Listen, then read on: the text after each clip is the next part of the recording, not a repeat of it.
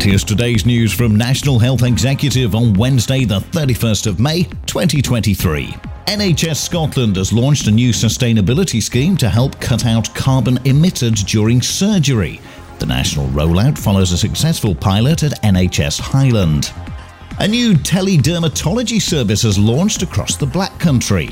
Patients will be able to access specialist advice via their GPs in a move that's expected to reduce unnecessary appointments and streamline access to treatments. And clinical trials have begun on a new revolutionary coronavirus vaccine. The vaccine is needle free and can instead be manufactured as a powder and delivered via airjet technology. That's the latest. Don't forget to like and subscribe to make sure you receive every new bulletin and check out our website, nationalhealthexecutive.com.